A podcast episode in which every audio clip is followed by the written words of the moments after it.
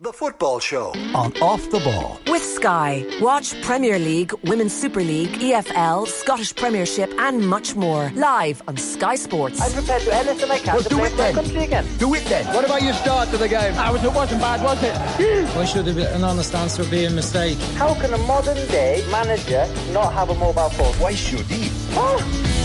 Now then, you're welcome along to The Football Show. Ooh, interesting times at Hampden Park. Scotland nil, Ukraine two. Yarmolenko twice, either side of half-time. It must be said, for much of the first half, Ukraine the better side. They had a number of chances, two very good chances. Gordon and the Scottish goal made some good saves, and then two half chances. And ultimately, they went direct, and it was a fine finish from Yarmolenko under the circumstances. Side-footed the ball, over goalkeeper, one nil up, and then a header in the forty-ninth minute, start of the second half. So suddenly... Uh, we are at crisis point for the Scots and their bid to make the World Cup. In the finalissima, there are fifty-five minutes gone. Italy nil, Argentina two is where we are. The European champions against the Copa America champions. The inaugural finalissima, grand final at Wembley. Uh, meanwhile, in the Nations League, League A Group four, Poland two, Wales one is a full-time result. Wales, of course, will play the winners at Hampden Park on Sunday. Now, with the season pretty much wrapped up, certainly the club season wrapped up, we thought we would have something of a State of the Nation conversation uh, for you. five three one oh six, the text number. Any questions whatsoever, fire them in. You will also get us at Off The Ball as ever on Twitter. Very happy to say we are joined by Matt Slater of The Athletic. Matt, great to have you with us this evening. Hi, how are you? Very well. Graeme Hunter, good evening. Joseph, baby. Going to be a hell of a comeback, three two. Sorry, Joe, I, did you understand my Ukrainian there? You know I'm Ukrainian, eh? Deep down, I know you are, yeah. Well, we all are this evening. I mean, ordinarily, I'd be supporting your boys. I like it. I like I like where you're taking this. Thank you, Joseph. Mm. Thank you. What have you made of the game thus far? No, look, what, two things really stand out. They, they have worked out a tactic when playing the ball out from the back that is very, very easily opening Scotland up. Uh, their passes are quick and accurate. They, they, you know, the, the disadvantage they have as a squad, where the majority, not all of them, the majority of them haven't played competitively since November, has somewhat been eroded by the fact that, you know, this is the second point that I've noticed, that Scotland are um, almost to a man that little bit more sluggish and slower. The type of play you get Um, when a wearing, tearing season has had then about two weeks downtime, and, and players are not at their, their sharpest. Scotland have looked a little bit like ripe peaches being opened up by kitchen knives, and genuinely Ukraine have played with complete strategic intelligence. It's been a really clever approach on how to drag Scotland apart and then use intelligent passes to create the vast majority of the chances. I think I think the visitors have had maybe seven efforts on target. I'm not sure Scotland have won yet. And the boys in blue look a little bit sluggish, and Ukraine look quite good. And, you know, the, the truth of it is we've just had one on target right now um, from Ryan Christie. But it's it's a night where Scotland have been second best in terms of pace, uh, mental sharpness, and noticeably strategy. To reflect on the season which is just wrapped up, Matt, we might start with the Champions League for a moment. Real Madrid, once again, Kings of Europe. The Champions League knockout stages continue to enthrall. Most of us can remember watching the Man City-Real Madrid game. Most of us can remember watching Real Madrid full stop in the knockout stages. Uh, there is something about this competition, despite attempted European Super League. Once it gets to the knockout stages, there is a certain magic to it still. Absolutely. Yeah, yeah. No, it's fantastic, isn't it? I mean, some of the group stages can be a bit dull. This has been, you know, a, a complaint for about the last twenty years. But um, yeah, as soon as you get to the last sixteen and you've sorted a lot of the wheat from the chaff, uh, proper knockout football, it's, uh, it's a compelling offer, lots of jeopardy, best players in the world, best managers. It's great. It's a winning formula. Why mess with it? It's really good. I like it. Did we miss away goals, Graeme?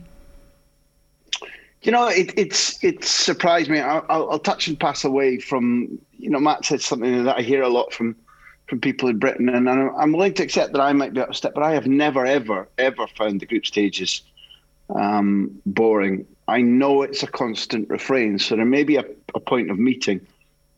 And and one of the things that, again, I, I seem to be out of step with, although I think it's one where we wait a little bit. I remember being in Neon at UEFA's base, listening into the, the session where the elite coaches, uh, where it was a planning session. It wasn't a public session. I, I can't remember why I was given access to it, but, you know, very important managers of the last twenty-five, thirty years were consistently saying it's it's not right, it's not fair, it has to change. I remember at the time being very hostile to that idea. And, and part of that, uh, Joe, was that, you know, I, I don't know if at your age or the age of your listeners, people remember the European Cup in its worst format or in its worst um, face that it showed to the world, when teams thought a nil-nil draw away was absolutely magical, when a lot of the football was absolutely stultifying. And Matt talking about the the Champions League still being a magical competition, still being one that's uplifting, and you picking up memories from this season. Across my working lifetime, the Champions League has utterly revolutionised how teams think about playing away from home. So because almost every footballer now, thanks to the Youth League, gets used to playing in all different climates, um, travelling to different time zones, sometimes playing on slightly different surfaces if you go very far east in the winter, um, playing in front of lots of different referees. It, it now, and for some time, teams, particularly any team that repeatedly qualifies to the Champions League, plays away from play away from home with almost the same confidence and verve and attacking idea as they do at home. So I was really hostile to the idea of removing the incentive to play attacking football away from home. And I put this forward to Roberto Martinez in an interview I had with him one-on-one two and a half weeks ago. And he was he was very much against what I was saying. He he genuinely thought that there had been an unfairness and an imbalance. And this season, it's clear that if you only judge on the evidence of this season's knockouts, my fears are unfounded. I don't think, I think there will be a gradual erosion. I think we will begin to see much more speculative, much more defensive football from teams away from home who now don't have an incentive to attack, particularly, say, in a in a first leg. I think if there was a, if there was, what do you call it when you when you slightly change something? If there was a retouch to do, then maybe it was no away goals in the extra time mm. part of the, the second leg. But Joe, it, mm. I, I, you're right. If, if I was to make a hullabaloo about it now, I, I could be laughed down on this season. Mm. My watchword would be wait and see. And Graeme, what about domestic football across Europe in the big leagues, for instance? So from a Prem- Premier League point of view, which I suspect is the football that Matt and I predominantly uh, watch weekend to weekend. In France, P S G, fifteen-point winners. Don't suspect that's going to change anytime soon, the exception of last year notwithstanding.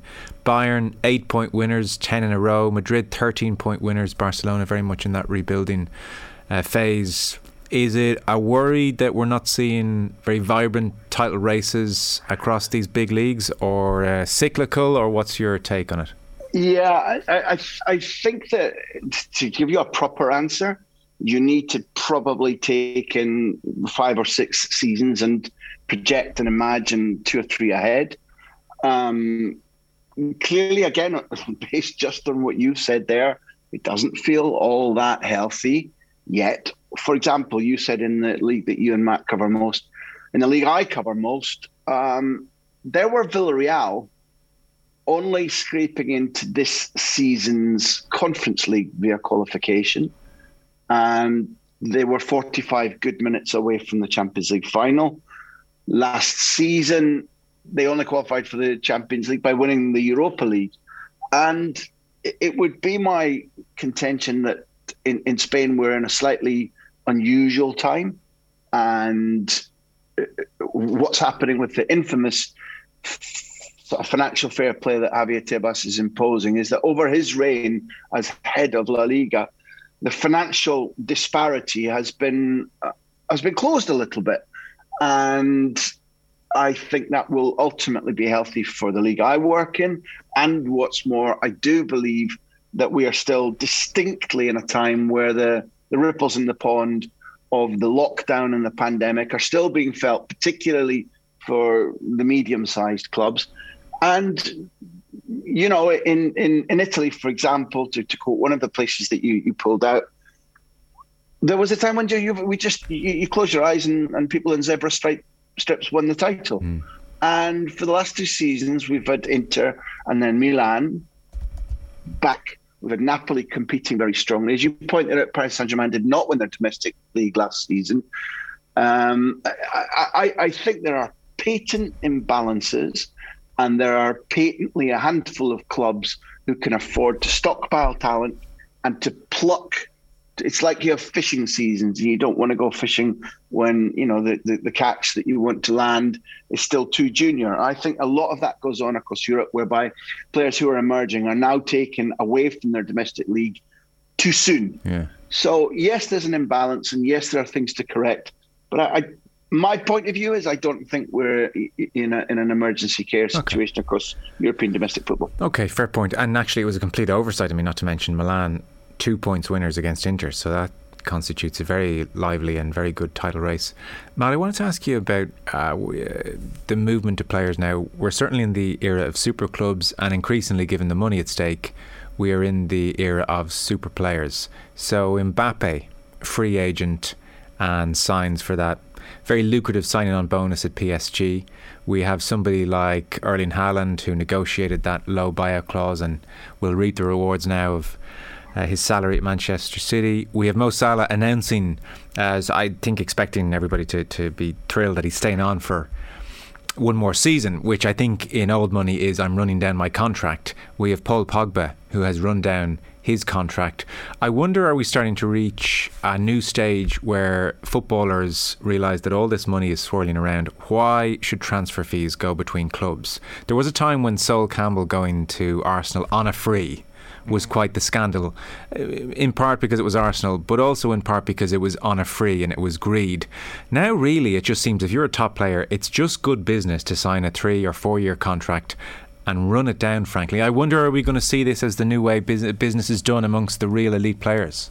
Yes, I do. Um, this has been coming for a while.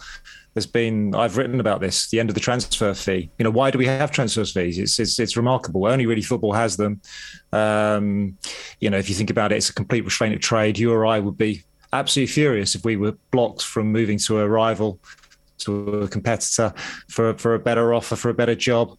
Uh, and, you know, our current employer demanded compensation. So it's it's a weird anomaly, and there are so many. It's one of many. Add it to the pile. Um, but I think uh, the top players and their agents have rumbled it. They've worked it out. And um, I think there are a couple of things going on here.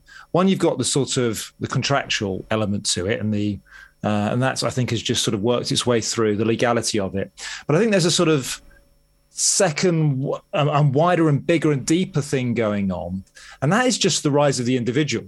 Mm. And uh, the fact that we are now in an era where Nike, Adidas, Puma, those guys are moving money away from team sponsorships to individual sponsorships, and we see this across a range of sports, uh, and we're also going to a smaller stable of stars as well.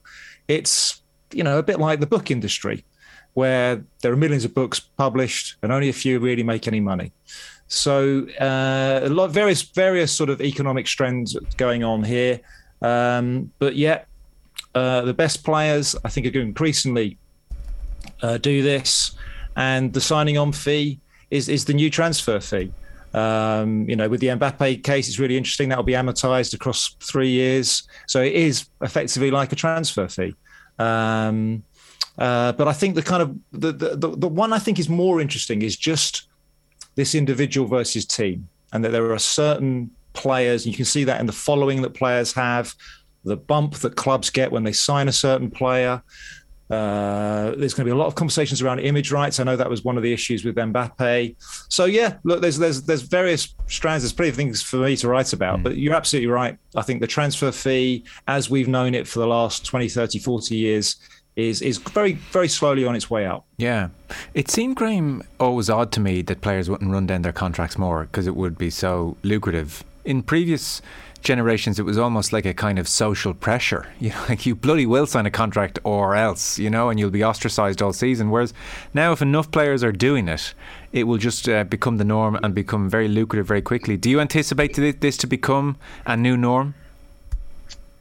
Joe, one of the reasons you keep having me back is that you're really patient. I may be a bit slow on this mentally, but, uh, you know, I want to put my foot on the ball a little bit. I remember, for example, Nick Larson at Celtic running his contract down because Celtic begged him to stay and not go for a transfer fee and paid him a million euros, million pounds in those days to stay. And the fans loved him. I remember Robert Pires running his contract down at Arsenal um, and departing, having played brilliantly and extremely loved, and, and choosing Villarreal um, to go to. And I don't dispute anything that either of you have said. Um, but, but judge, not, not acting as a pundit, but judging from players I meet in La Liga and those that I get to know, one of the impressions I get is that many, many high-level players, not maybe the absolute Mbappe, Cream and Neymar of this world that you've been talking about, but still elite-level footballers, value, where am I playing? Where will I be playing next season? Am I part of a, a project that I really adore? Do I trust the coach? Do I like the system? Am I likely to win trophies? Am I likely to win the Ballon d'Or? And I'm not trying to say in some sort of Enid Blyton way that they are um, not mindful of money, but the ones I like are the ones who, who say, I'm going to be earning more or less the same money whether I transfer now or whether I wait for a freedom of contract. And yes, there will be a, a, a boost, a bump if I um, go to a club without um, a transfer fee, but I want control rather than, say, waiting another year. And I very much remember, for example, these are intermittent cases, not a whole cohesive argument to say yes or no to your proposition, mm. Joe. But I remember Victor Valdez running his contract down at Football Club Barcelona, going up for a catch, I think from a free kick against Celta Vigo, coming down in Vigo and doing his knee, and his move to, I think it was Monaco, collapsing because he, he wasn't fit, hadn't been signed. And he ended up in rehab in Germany for three quarters of a year and then playing in Belgian football to get his way back and then becoming second choice under Louis van Gaal at Manchester United. So this whole thing about running down your contract isn't risk-free, I don't think. But also I go back to the point that some of the very good footballers I know, it's, it's not that they think money doesn't matter, but they think, I tell you what I want. I want control now. I want to know where I'm going. I want to influence where I'm going. And I may not want to wait twelve months. So I think that if, if, you, if you two are talking about seismic change, and Matt used a version of this phrase himself, it might be at glacier speed, I think. And I think there will always be gigantic exceptions where a player says, I'm very... For example, I, I work with somebody who works with Antoine Griezmann. And Griezmann has said to him on a number of occasions about decisions he's made, I have more money now than I need, my family need, or my grandchildren will ever need. And that conditions his thinking about what he wants to do. Now, I think that there will remain many, many of those whose primary objective is to play at the right club or for the right coach or be competing for the right trophy, or their primary objective may be to be at a club where they're absolutely sure they'll be in prime condition to win the next Copa America or World Cup or European Championship. And therefore, you know, I'm, I'm only accepting this, this concept of yours very, very grudgingly. Well, we're at the nascent stages, and obviously yes, it's not it, not not, yes. un, not unprecedented, of course, and we're talking increasingly well we see it. Look, Matt and I are the type that will run down our contract all day long. So, oh yes, there, there are enough well, of us out there, Graeme. Don't don't could, don't, don't could you uh, deny. Could don't you spare me a fiver then? Could you spare me a fiver? Whatever you want. Uh, you know, it's interesting. Just when you were talking there, Matt, about the. Um, sponsorship money and the focus going almost on players as Scotland almost equalised, but I think it's cleared off the line. It has been cleared off the line. No, it hasn't. It's over the line. You're back, Graeme. two one, seventy-eight minutes on the yeah, clock. Having missed an absolute gilt-edged sitter six, seven minutes ago. So there we are. So it's, it's the Scotland story, long, Joseph. It's long ball. Who in. else but us could draw Ukraine in a war situation to get through to a World Cup? Long, Never mind lose at home. Long ball in, punch clear, and then McGregor gets a foot to it, I think, and it just about creeps over the line before being hacked away. So we're at two one, seventy-eight minutes. Matt, you were talking there about money and attention being on the individual as opposed to the team like never before. It strikes me it's one of the real consequences of the internet, and the internet is changing our lives in so many different ways, but it's having a profound effect on football in different ways. I mean, it's funny, I look at any YouTube section of any conversation we have on this show, and it's uh, so vitriolic regarding, you know, it doesn't actually matter which side you take or what point you make, but it almost doesn't bear um, reading after a certain point. Mm. And uh, but that aspect of football whereby the individual is a commodity all in himself and, and as popular as a team in many respects, that has been one of the consequences of the internet of the last ten years for sure. Absolutely, more popular than teams. Yeah, Ronaldo's way more popular than, has way more followers than any of the teams he's played for. Um, and you, you can see the same in the States with basketball players, and in, in particular. Um, so yeah, look, this is uh, you know this is the spirit of the age, the individual. Uh, make your own story. Uh, it doesn't really matter who you play for.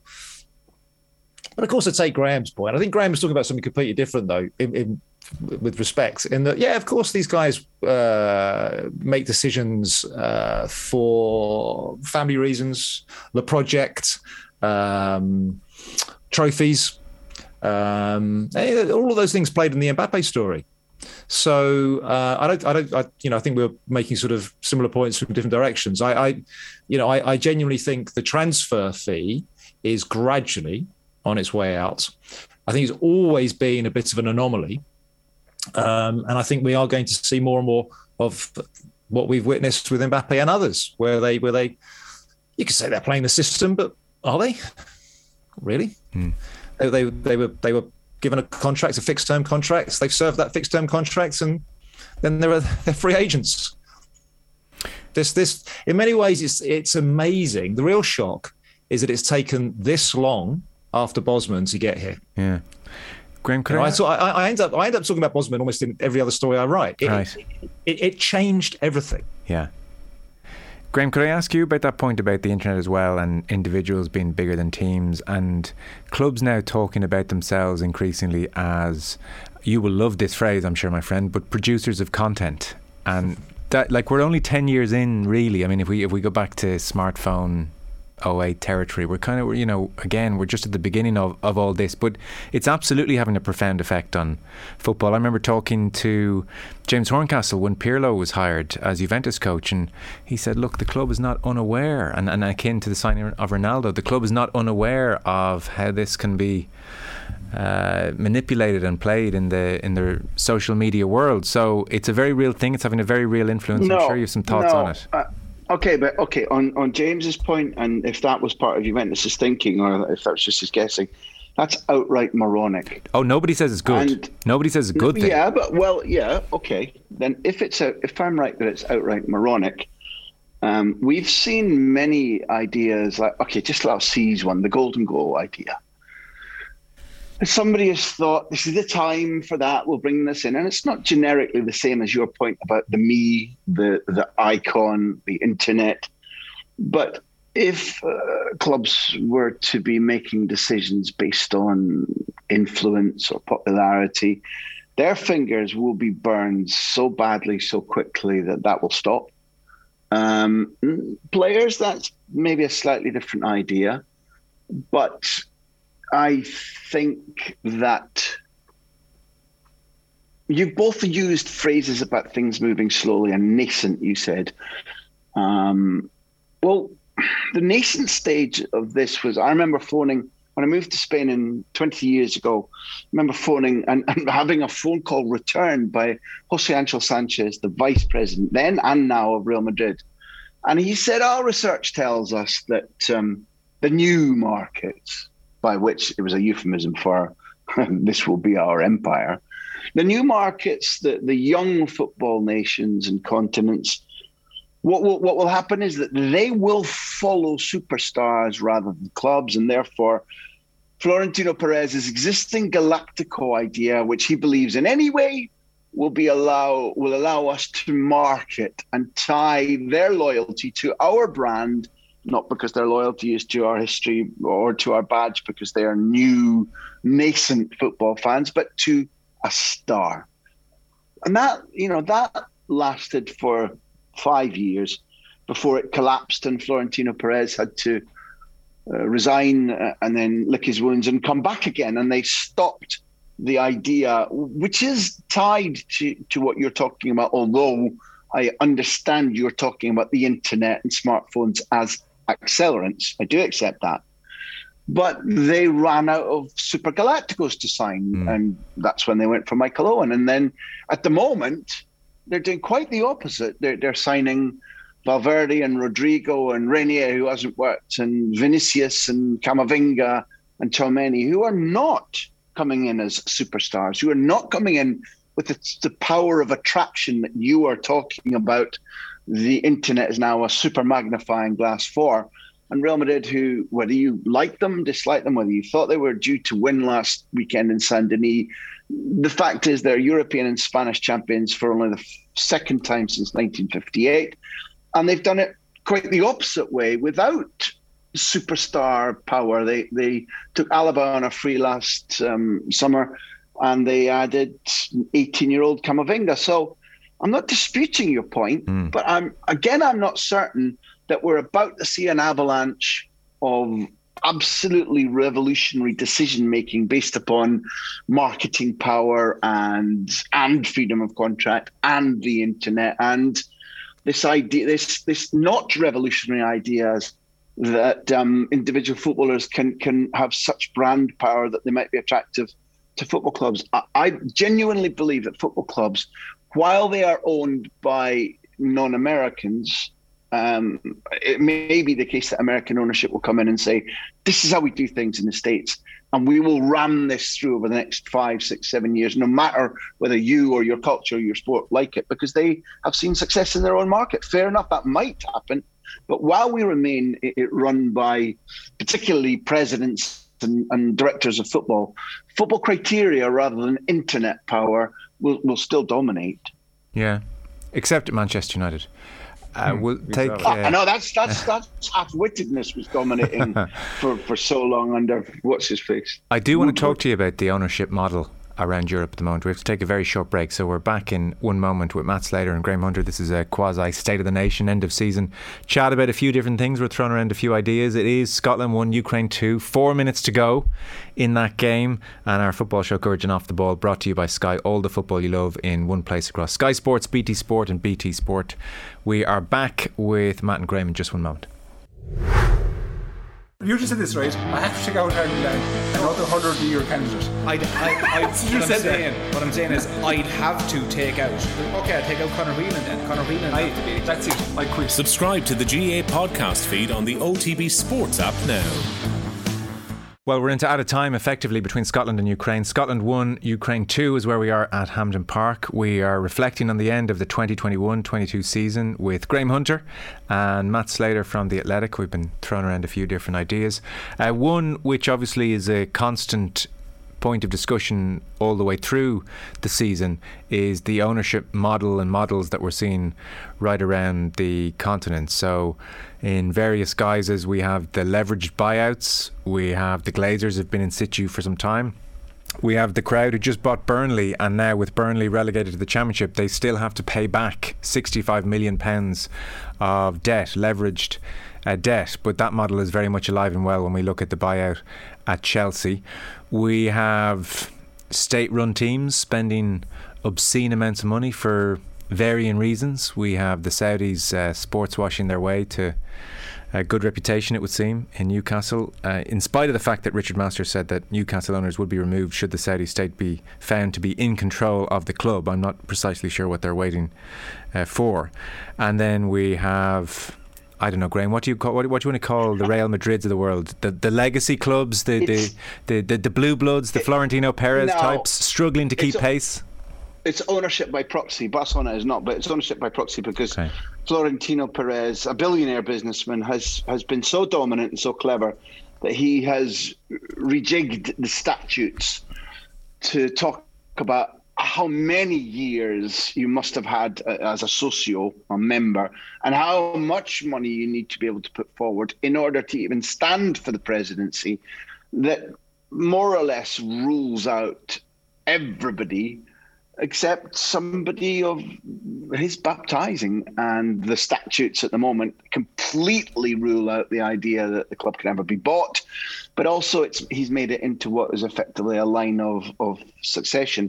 And the one at the moment, it, it, this might not be a popular word, but the, the one I see and like best at the moment is, is, is possibly Bayern Munich, whereby there's a there's a commercial board, there's a football board, there is and has been for a long time deep, deep, significant involvement of player legends at levels where mostly their contribution is appropriate, because legendary status doesn't qualify you necessarily to have a brilliant business head. And there remains a really big voice, angry voice from from fan bodies. And it may not be perfect, but compared to some of the ones you've mentioned, I'm, I'm pretty impressed by it. Mm. Matt, I know there's an area you... you work on and work on very closely, a whole array of ownership models and mm. motivations. So talk to us about the landscape broadly then. Well, the Premier League has always famously been agnostic, in its own words, to ownership models. Um, and that's kind of vaguely in line with, with sort of British approaches to business going back hundreds and hundreds of years. Now, this sort of laissez-faire approach, being, I, you know, in theory, welcome to inward investment. And that that has really been the prim, well one of the Premier League stories. You know, um, you know, the advent of satellite T V, kind of hitting hitting that moment perfectly. Um, the move away from the eighties, the kind of greed that was on display at the end of the eighties, early nineties. Um, the fact that, that, that, that you know that there were some compelling figures around in the nineties, Man United sort of hit that sweet spot. They just boom. You had Fergie. You had you had a good team there. Um, you know, look, various there are various sorts of things you can pick out about the Premier League story, but um, it's it's approach to it's it's it's hands off approach to ownership is is is very much part of it. And, um, you know, if you, you know, there's lots of ways of kind of lots of metrics you can use. Um, I did a story recently about um, another baseball guy having a look at Norwich City. No, Norwich City being relegated. But if, you know, if, if we looked at last year's table, that would be nine of the twenty that would have um, American investment. Mm. I think if we had this conversation a couple of years' time, we'll be looking at a dozen, thirteen, fourteen. That is, that's, that's the trend. That's the trend. Um, we've been through a sort of a wave of Chinese investment in Europe. That's massively receded now. They're all going home. Um, there are only so many Gulf states. No, you're not. No one wants to go against the sovereign wealth fund. So we, you know, we've picked off. We've picked off the main, main the main Gulf states. Mm. Uh, we're waiting really for, uh, well, you know, Russia's out of fashion. Um, we, we're, we're looking for the next kind of part of the world that's going to create some some genuine billionaires, be it India or Africa. But at the moment, uh, the wind is blowing from the States, and lots of reasons for that. Um, historically low interest rates. Big wall of money, got to go somewhere. The scarcity value, um, U S sports franchises, there's a finite number of them. Um, the inexorable rise of T V rights in the States has genuinely turned sports franchises into an asset class. This is the language they use. I know mm. fans hate this stuff, but mm. trust me, this is the language they use. And it is no longer, particularly in North America, you know, a fun, silly, stupid way to lose a lot of money. It is, it, it, you know, if you own an N F L franchise, it is, it's, it's a cash machine. Now, we know European football isn't, but what these guys are betting on is the global popularity of football. And there's, there's an element of arrogance to it. They always sort of tend to come at it, well, we think that you guys aren't doing it commercially right. We think we can do it better. Mm. And they also often, to, to go back to Graham's previous answer about their approach, um, actually, American, the most of the Americans that are buying football clubs at the moment come at it the current Real Madrid approach. They're all massively data-led.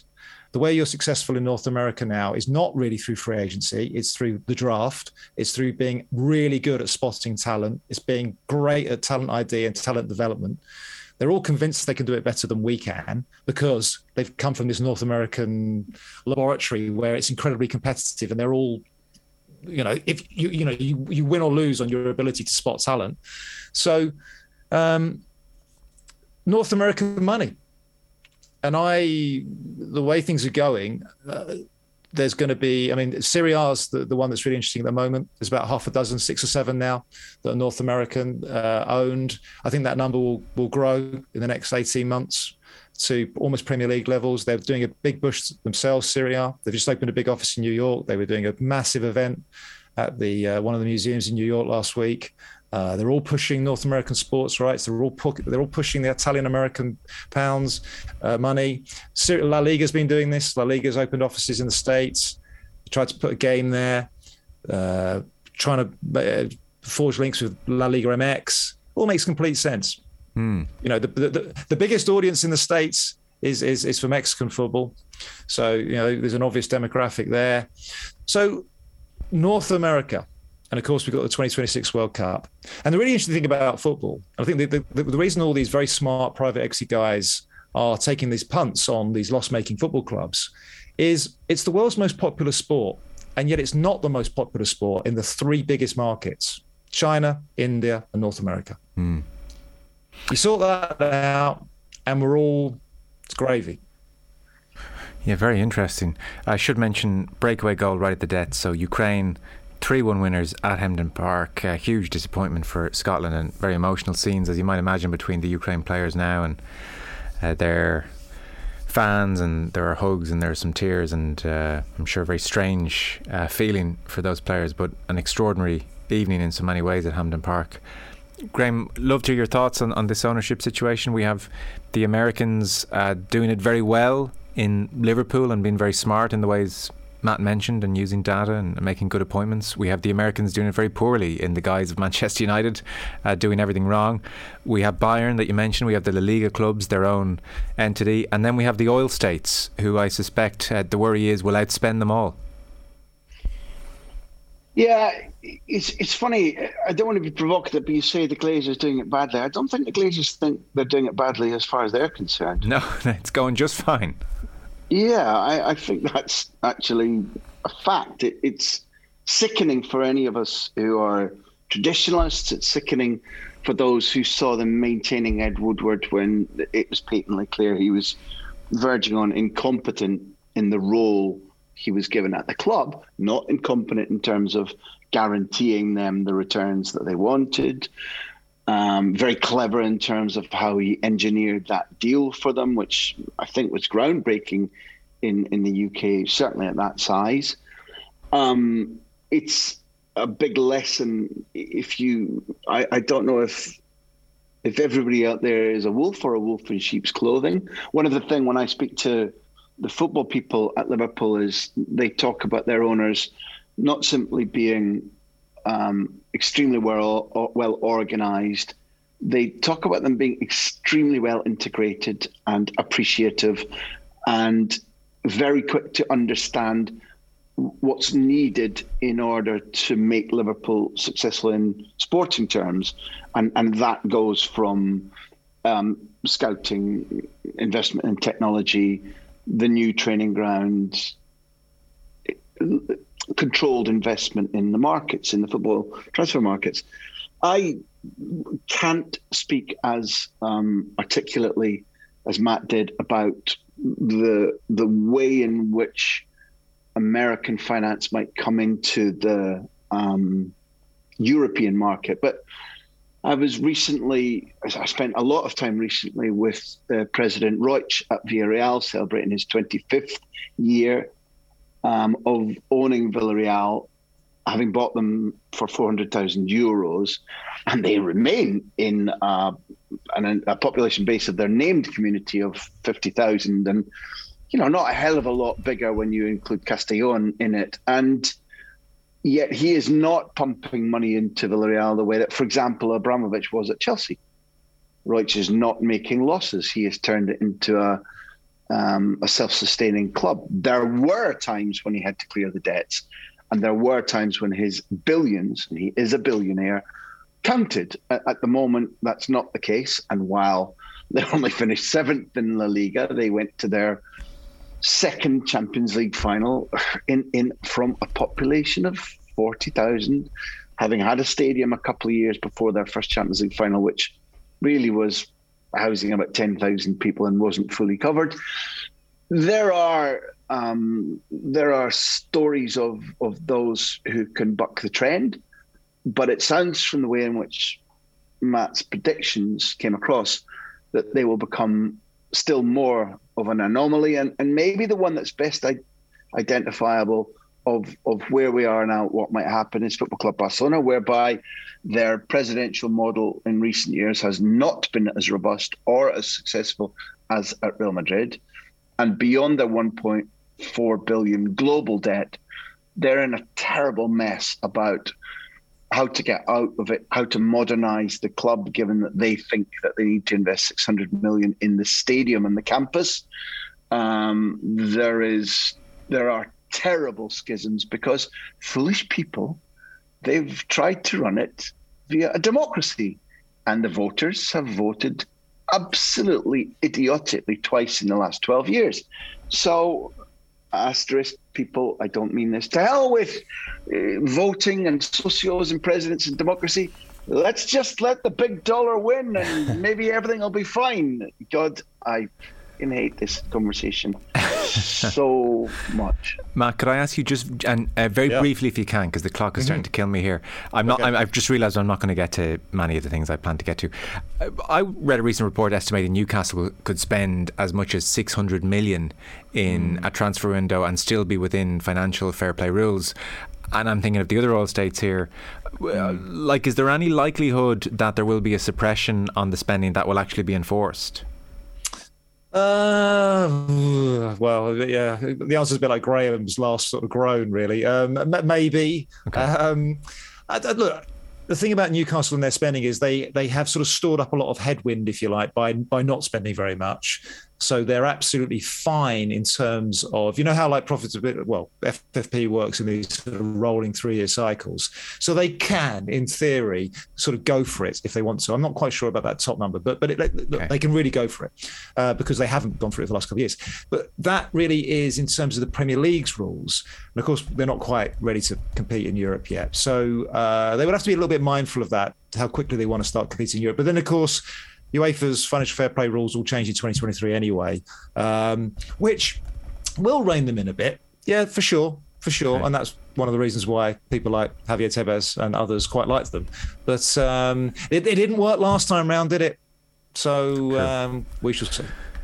Uh, this is not a particularly uh, cheerful question, but just it is worth uh, pulling in a few different things from the last uh, twelve months, I suppose. I'm thinking of the Euro twenty twenty final at Wembley. I'm thinking of Stade de France, which was very much mm. uh, on the authorities, I think we can safely say at this stage. I'm thinking of uh, the unrest and, and pitch invasions across, in French football across the year. I'm thinking of uh, pieces we've done in the show this year whereby uh, Matt Lawton was on with us. He'd spent time with the U K police, who are noticing huge rise in Uh, drug use in stadiums, and uh, we've seen the spate of pitch invasions of late in U K football. And the sense in Matt Lawton's piece from the U K police was that just this, there is this bubbling sense of, of, of something. I don't want to say hooliganism, I don't know what word to use, but this bubbling sense of something again in English football, and they're slightly concerned. Any thoughts on that, Graeme, or am I yes, am I, am I yes. plucking together I, di- different I, things and, and, and I, throwing them wrongly into the same melting pot? I've got a strong, passionate point of view and an element in this. Um, therefore, um, you know, an, an Atlantic drift in this is the fact that for a long time, and increasingly so, most outlets are guilty of treating football as no more than a commodity, treating football managers, treating football players as little more than pawns in a game. It's it's rare, I think, that you get a concerted and intelligent and well understood position that these are people that when a club is relegated, people can lose their livelihoods, jobs can be made redundant, that footballers who go through a pandemic are as um, entitled to say, I'm mentally and emotionally broken as any worker ever was. And broadly, it links back to the early part of the discussion and your point about the internet, Joe, about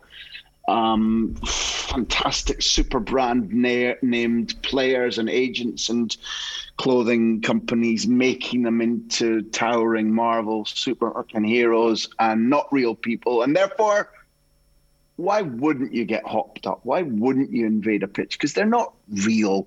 They don't matter. And anyway, they're so rich that their feelings and their well-being don't matter. What do you mean they're tired? They earn a lot of money. They can't be tired.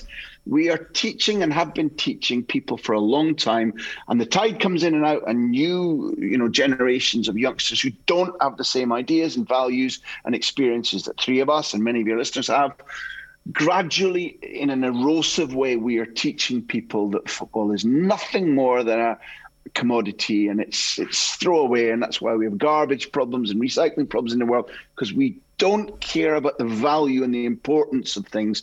And and in those situations, people will get hopped up and invade the pitch and swing at footballers. And and and were I in charge, you already know, um, people stewards would be would be given cattle prods, and those who disobeyed would be put down, and, and my, my daughter is an abolitionist in terms of jail sentences, but I would have them in penal colonies on rainy, rat-infested islands, and that would solve the problem pretty damn quickly. Okay, well... Uh, you know, hashtag me if you think I'm wrong, I don't care.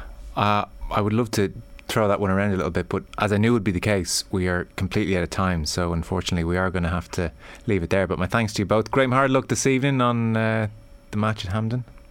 Viva Ukraine. And Matt Slater from The Athletic. Thanks as ever, Matt. Much appreciated. No worries at all. We'll take a break.